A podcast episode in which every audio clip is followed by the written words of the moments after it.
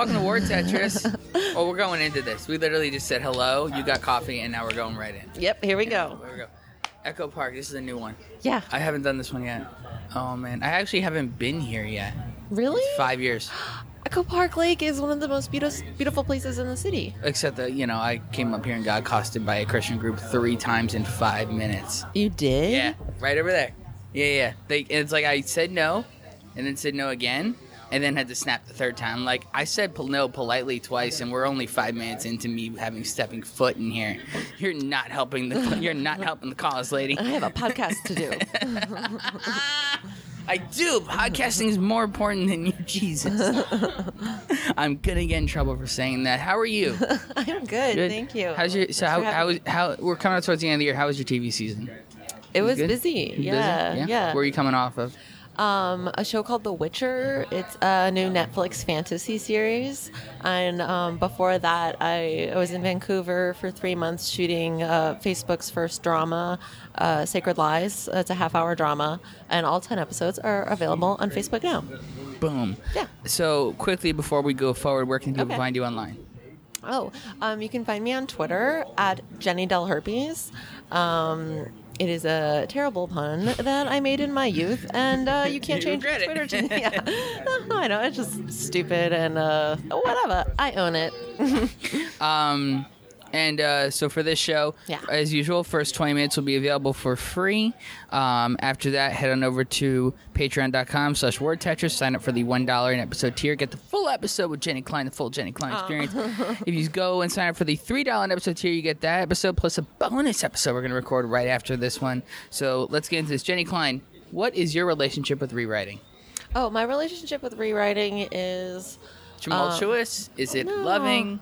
Is I, it... I would say it's mixed um, because part of you always hopes that uh, you don't have to do as much work. um, where you're like, maybe maybe my my first draft is uh, is perfect, um, but it, it never is. And then rewrites are a blessing because, especially, I feel like when it's a real thing when you're when you're in production and you can really it until it's until it's in post even like post is i mean as i'm sure you've heard many people say is the the final rewrite. You just have it's just more chances to make your thing better before people see it. And it's like those are all bonuses. And you're even though it's like yes it's more work it's more time it's more like hair pulling but you're at the end of the day you're like wow i'm so glad i did all those drafts and i honed it and i made it the best thing it can be rather than just settling and um, making something half baked Do you often find that you're rewriting whole chunks of the script at a time, or just more it's a polish rewrite?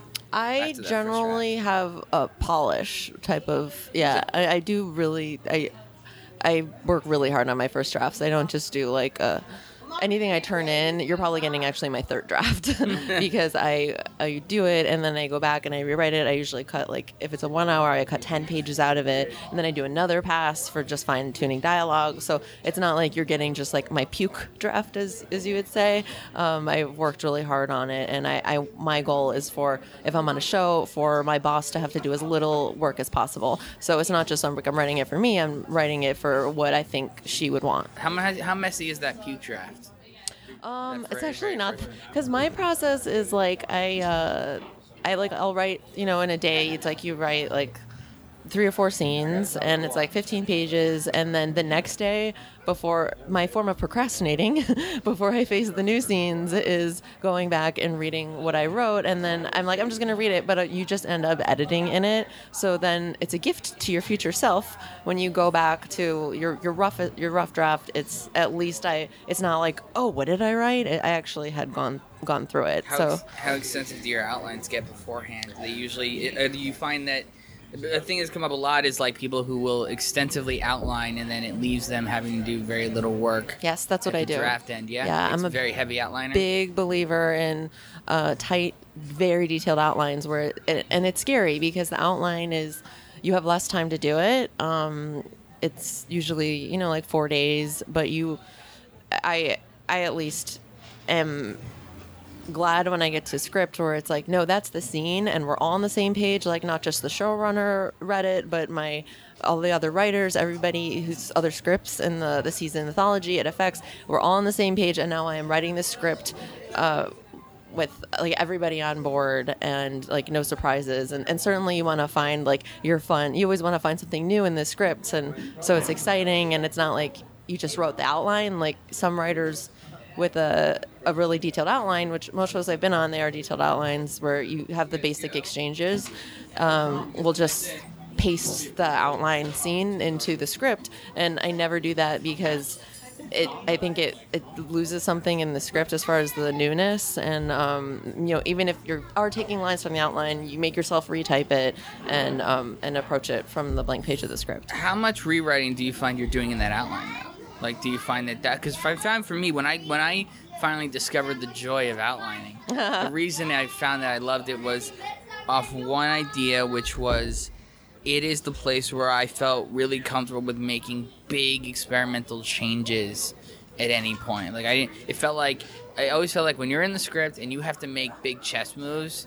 You fucked up, and it's really hard to do Yeah, that. it sucks. In the outline, making those big chess moves, not a big deal. I Yeah. you can chuck whole, whole, you know, chunks out, and it's. Yes. But ultimately, it don't, that only means you've thrown away maybe three to five pages, yeah right? yeah And, but in in script, you'd be ch- throwing out twenty to thirty pages. yeah mm. and it has I- huge ripple effects Right. So I feel like getting the opportunity to do all that rewriting before you get to the script is so beneficial. Yes, exactly. And it's it doesn't feel as in stone yet and you're really just by forcing yourself to really put the scene down on the page in the outline, you are saving yourself a lot of headache later.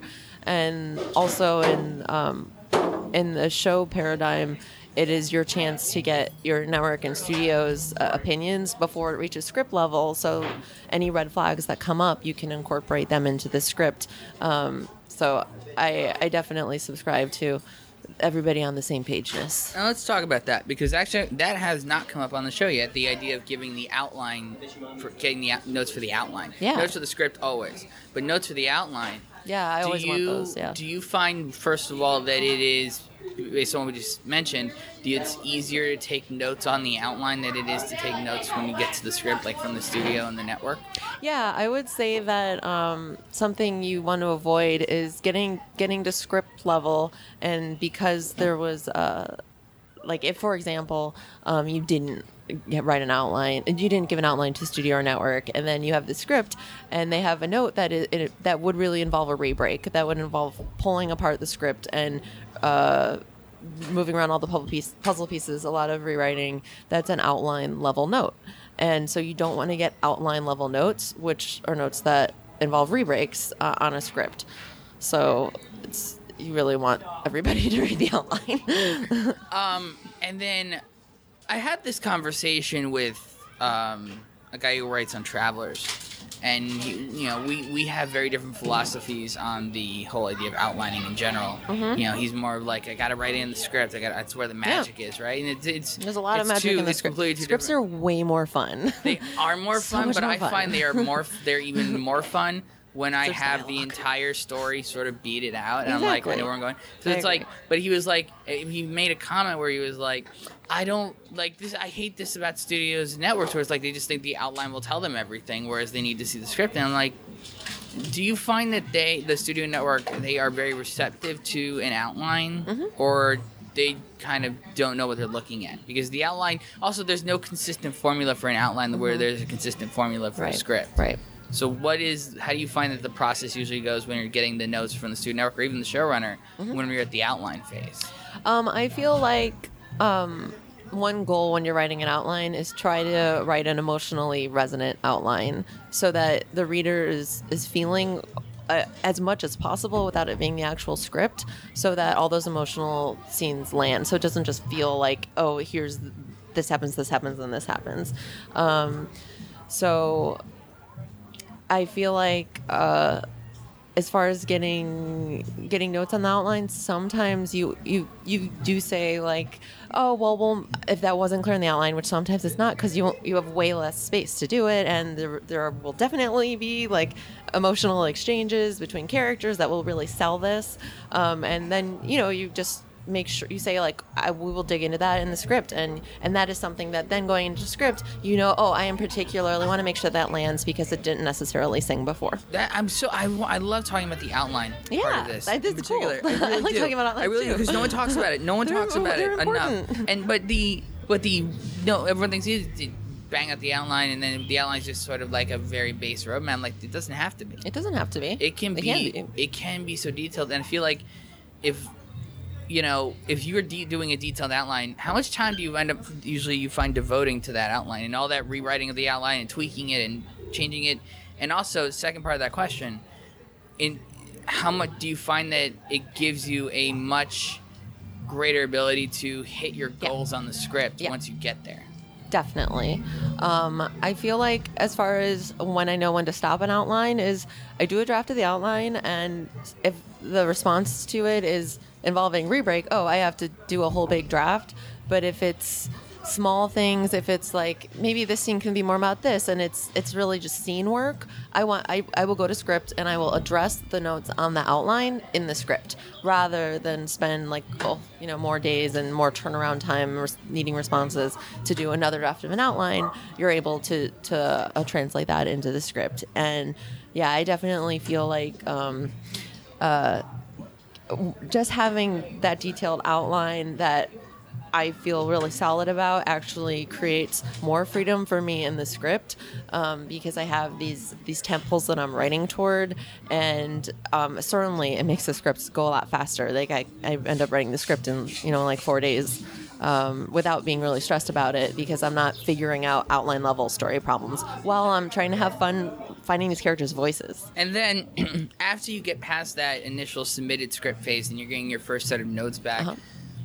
now run me through your process from that point. Like, it, how easy or difficult do you find it is to address the notes in that script? Like, and usually, because also the great thing I imagine about the outline is it has solved a lot of the. Yeah. solved a lot of those story problems ahead of time. So when you're at the script, it's just like, well, I don't know if the they would say this. I don't. I'm bumping on this line. Like it's, it sounds like Mm-hmm. Small. You said it was small polishers. Yeah. Really. So do you find that that process is enjoyable, or is it more just necessary? I would say that, like for the most part, if um, everybody was reasonable and on top of their their uh, their stuff, um, I won't swear, um, can.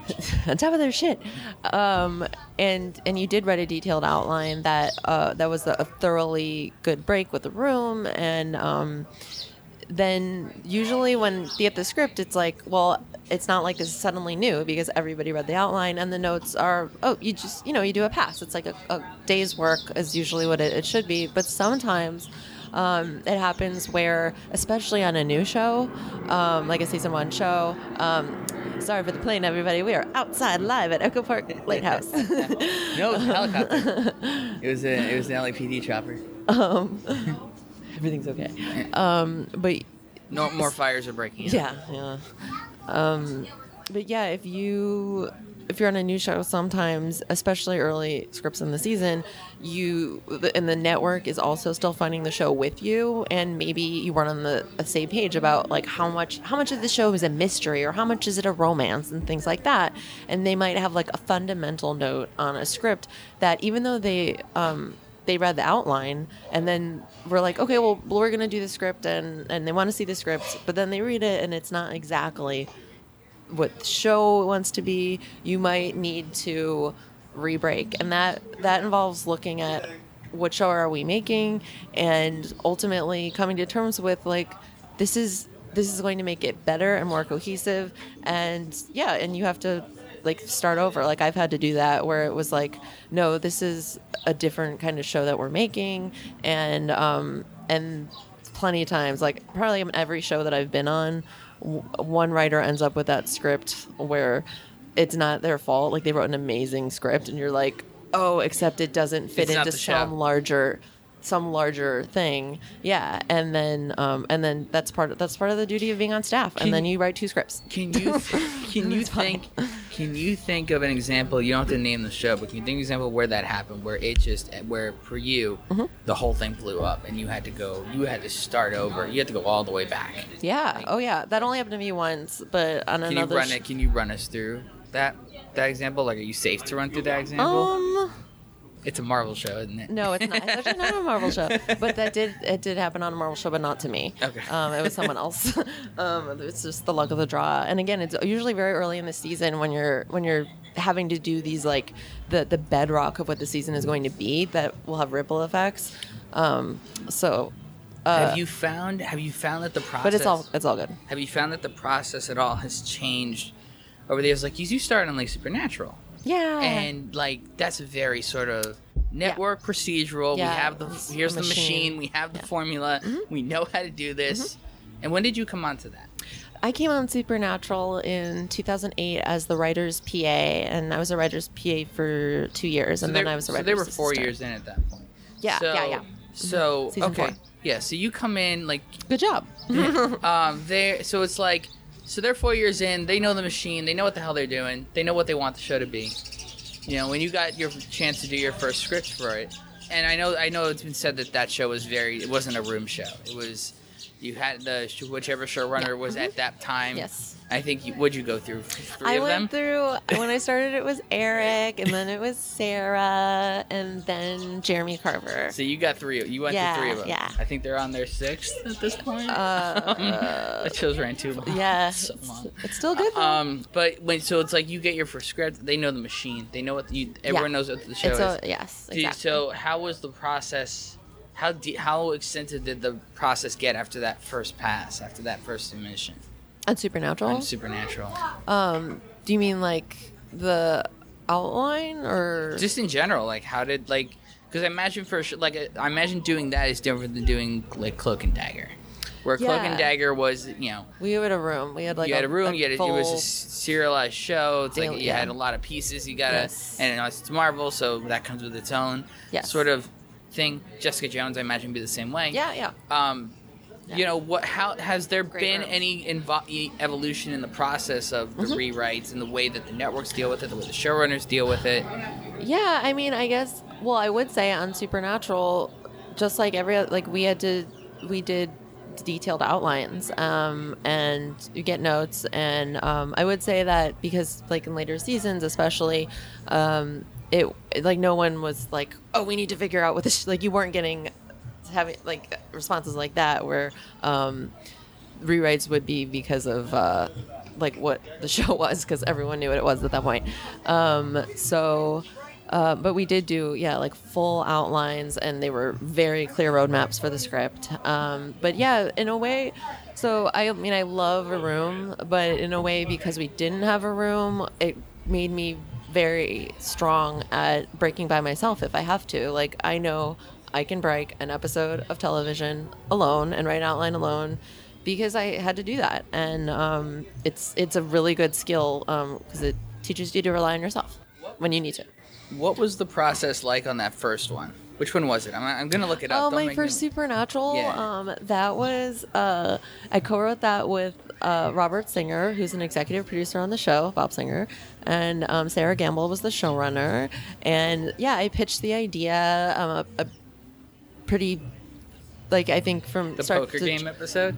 Oh, that was my first story credit. Uh, Oh. Sera wrote that. Okay, so which one was your first? My first credit? one I wrote was called Out with the Old. Um, it was a cursed objects episode, and that went great. That was, um, yeah, that was actually one of my one of my smoothest, and um, it was it was really good. Everyone was pretty supportive, and um, uh, it was a standalone episode. So, like you said, it's it's it had actually it actually was a hybrid because it had stuff with the leviathans, and so um, with those when you do a standalone that also has mythology elements, the the danger is that it feels bifurcated, um, but.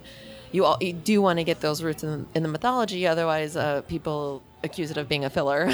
um, so it's nice to have uh, you know, uh, larger repercussions to the character's actions, even if it's a standalone, which are often the more fun episodes. How much back and forth was there? What do you mean? episode? The back and forth of the here's the script. Okay, here are our notes. That went very. Sm- I remember I like because I was so ready to write an episode at that point, and I I wrote the. I remember. Oh yeah, because I co-wrote it with Bob, and I was writing. To hear the rest of this episode, head on over to patreon.com slash word tetris.